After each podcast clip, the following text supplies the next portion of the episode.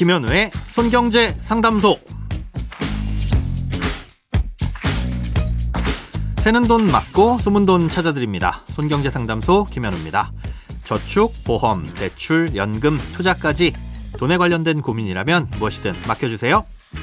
오직 당신만을 위한 맞춤 상담. 먼저 오늘 사연 만나봅니다.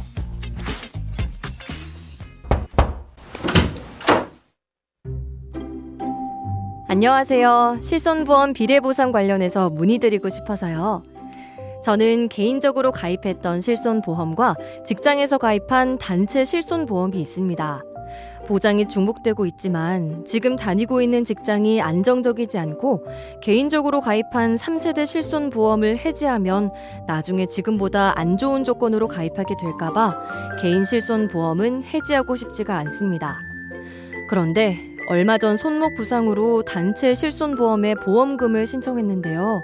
지급받은 보험금이 예상보다 적더라고요. 그래서 문의해보니 저의 개인 실손보험과 비례보상돼서 일부만 나온 거라고 합니다. 개인 실손보험은 보험금 청구를 많이 하면 차후에 보험료가 오를 것 같은데 단체 실손으로만 모두 받을 수는 없는 건가요? 어, 우리가 흔히 실손보험이라고 부르는 실손 의료비 보험은 예, 실제 손해를 본 의료비만큼만 보상을 해주는 보험입니다. 음, 병원비가 100만 원이 나왔으면 지급되는 보험금도 아무리 많아봐야 100만 원을 넘을 수 없다는 뜻이죠. 예, 그래서 실손보험을 여러 개 가입하고 있더라도 중복으로 보상해주지 않고 각각의 보험끼리 비례 보상이라는 걸 해줍니다.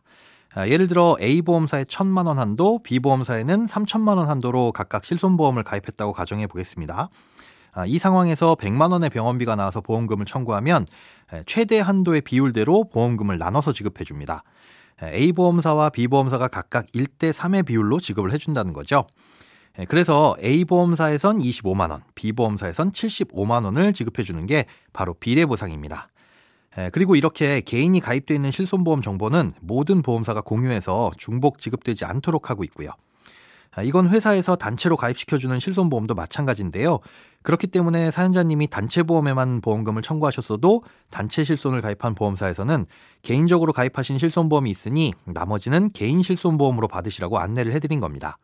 이 부분에서 개인 실손보험으로 보험금을 받으면 보험료가 오를 것 같아 걱정이라고 하셨는데요. 다행히도 사연자님이 가입하고 계시다는 3세대 실손보험은 얼마의 보험금을 수령하든 개인의 보험료가 오르지는 않습니다. 예, 그러니 일단은 걱정 마시고 보험금 청구를 하셔도 되겠습니다. 자, 그런데 단체 보험은 좀 불안하고 이 개인 실손은 해약하기 아쉽다고 하셨잖아요. 이럴 때는 개인 실손 보험을 중지해 놓을 수도 있습니다.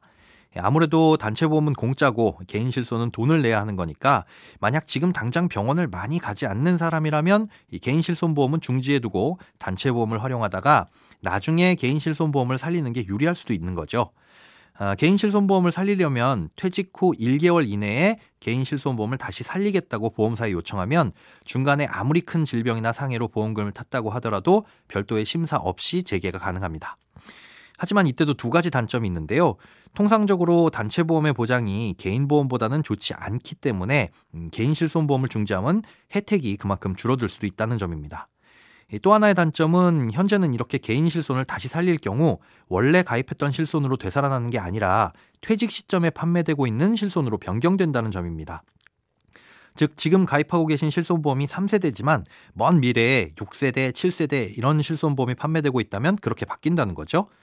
하지만 사연자님이 가입하신 3세대 실손보험은 어차피 15년 단위로 재가입되면서 당시 판매되고 있는 보험으로 변경된다는 것도 감안하실 필요는 있습니다. 예, 참고로 내년부터는 단체 보험을 중지할 수 있는 제도도 도입된다고 하니까요. 개인 실손은 살리고 단체 보험을 중지해 놓는 선택도 가능할 전망입니다. 크고 작은 돈 걱정 혼자 끙끙 앓지 마시고 imbc.com 손경제상담소 홈페이지에 사연 남겨주세요. 검색창에 손경제상담소를 검색하시면 쉽게 들어오실 수 있습니다.